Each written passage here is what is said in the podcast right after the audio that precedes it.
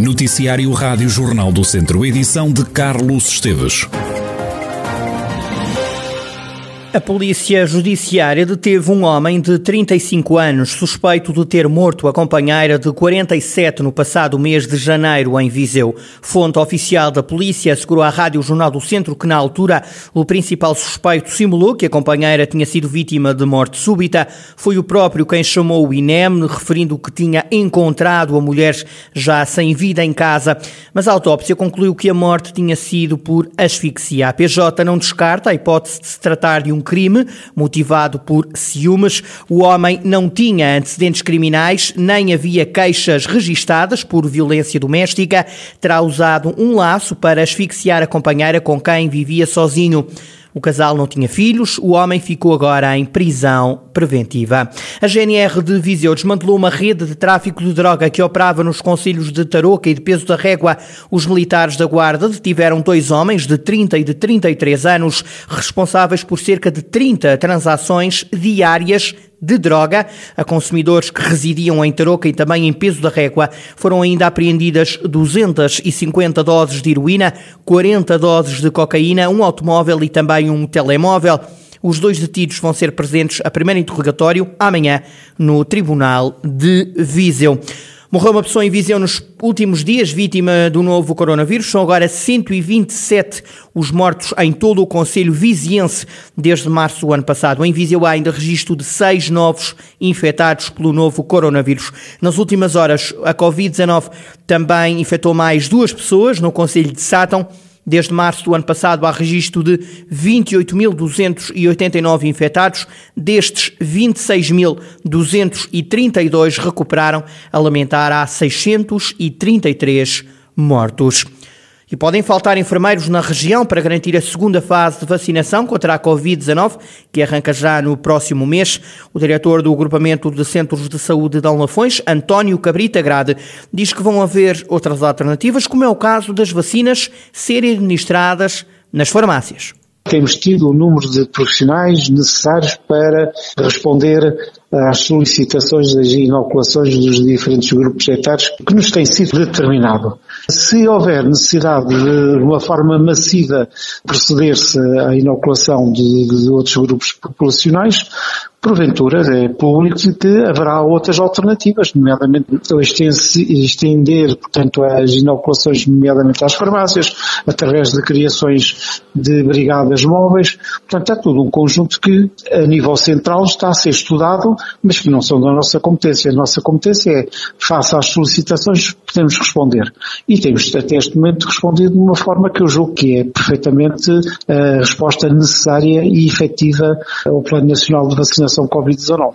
António Cabrita Gra, diretor do Agrupamento de Centros de Saúde, Dão Lafões, satisfeito com a resposta que está a ser dada na região ao plano de vacinação contra o novo coronavírus. Já o Sindicato dos Enfermeiros Portugueses diz que este trabalho está a ser feito à custa do esforço dos profissionais, que se multiplicam em horas extra. Alfredo Gomes avisa que é preciso serem contratados mais profissionais na área da enfermagem já vimos alertar isto até antes da pandemia, e agora com a pandemia, se já antes eh, para determinadas atividades faltavam enfermeiros no, no serviço, eh, agora eh, pior ainda, né? porque aumentou o volume de trabalho com este plano de vacinação, ainda por cima, sendo ao fim de semana, que era um horário que tradicionalmente no centro de saúde não estavam abertos, e agora com, com este plano vem aumentar a carga de trabalho e o número de enfermeiros é o mesmo, não é? Isto só vem reforçar aquilo que o sindicato tem dito eh, nacionalmente e que até o próprio governo estabeleceu no, no, no, no, para o Orçamento de Estado deste ano, que é a admissão dos enfermeiros nos cuidados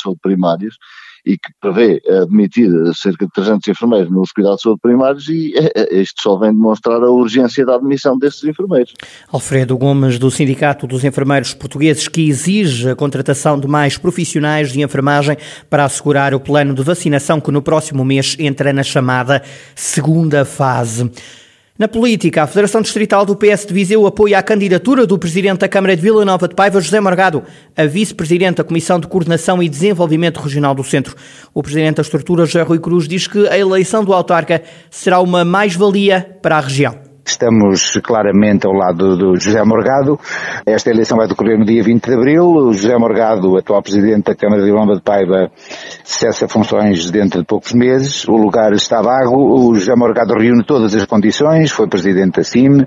É um jovem que está na plenitude das suas funções tem o apoio entre, entre os, de muitos dos presidentes de Câmara da CIM, quer de Adão Lafões, quer de outros presidentes de Câmara, até de outras regiões, fez o seu trabalho, tendo contactado muitos daqueles que são, fazem parte do Colégio Eleitoral, dos 77, e portanto até o momento é a única pessoa que tem manifestado a intenção de se candidatar, não sei se haverá mais alguém, né? ainda, ainda, é ainda, ainda, há tempo de candidaturas, mas sendo alguém que conhece muito bem a nossa região, uh, só teremos a ganhar se tivermos alguém do nosso território e estamos convictos de que vamos ter e que, que o José Morgado será eleito para um cargo importante para a nossa região. José Rui Cruz, Presidente da Federação Distrital do PS de Viseu, que apoia José Morgado na candidatura a Vice-Presidente da CCDR Centro. Carlos Santiago vai voltar a liderar a lista do PSD à Câmara de Sernancelho nas autárquicas deste ano, o social-democrata candidata-se a um terceiro mandato, como tinha prometido aos habitantes do Conselho. Eu acho que um projeto para uma região como a nossa, um, num país como o nosso, um projeto a quatro anos é um projeto limitadíssimo. A gente, quando se propõe, ou quando me propus ao povo do Conselho de Sernancelha, propus para, para três mandatos, para 12 anos, e por isso vou cumprir aquilo que prometi, obviamente, aqui à minha gente do Conselho de Sernancelha. Ou pode ser mandato, cumprir aquilo que sempre disse que era para fazer, porque acho que eh, só conseguimos, digamos assim, num território como este, concretizar com este espaço de tempo, porque o país é lento, o país é burocrático, Precisamos, obviamente, desse tempo para fazer uma, uma boa realização em termos estratégicos para, estas, para este Conselho e para esta região. Carlos Santiago, que volta a ser aposta do PSD para a presidência da Câmara de Sernancelho, nas autárquicas deste ano, o autarca cumpre o segundo mandato à frente dos destinos do Conselho de Sernancelho, Conselho do Norte do Distrito de Viseu. O PSD de Santa Combadão lamenta a saída de João Onofre, que rasgou o cartão de militante depois de o partido ter recusado apoiar a sua candidatura à presidência do município. Ouvido pela Rádio Jornal do Centro, o presidente da Conselhia Laranja de Santa Combadão, António José Correia, recusa falar numa birra do, do até agora vereador do partido no município. Lamento que um quadro com, qualificado como o João Onofre é, tenha saído do Partido Social Democrata, não, não me parece que seja uma birra, é um ato legítimo, é uma, uma postura, uma postura pessoal que eu, que, eu, que eu respeito e que nós institucionalmente, institucionalmente também temos que respeitar.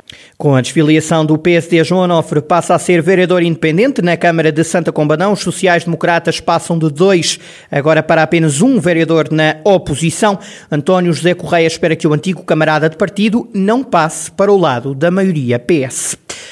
Há moradores que estão a abandonar as habitações sociais de Mangualde. A denúncia é feita pelo Bloco de Esquerda. O partido defende que as casas começam a não ter condições de habitabilidade, como refere o bloquista David Santos das rendas não são tão acessíveis relativamente à oferta no mercado imobiliário privado, as condições de habitação não são as melhores, têm muitas lacunas, mesmo ao nível de acabamento, têm maus acabamentos, soluções de energia são praticamente inexistentes, têm conhecimento de casas, de apartamentos, têm, por exemplo, um cilindro, mas o cilindro não, tem, não, não está ligado a, a painéis solar, o que faz com que as famílias acabem por pagar um custo muito elevado na fatura da eletricidade. Foi também de um, de um caso de um, de um, casal jovem que ia caindo ou caindo em cima da sua criança um armário que estava mal metido, embatido, e nunca o IRU conseguiu dar prosseguimento a essas queixas que moradores insistentemente foram fazendo ao longo desse tempo.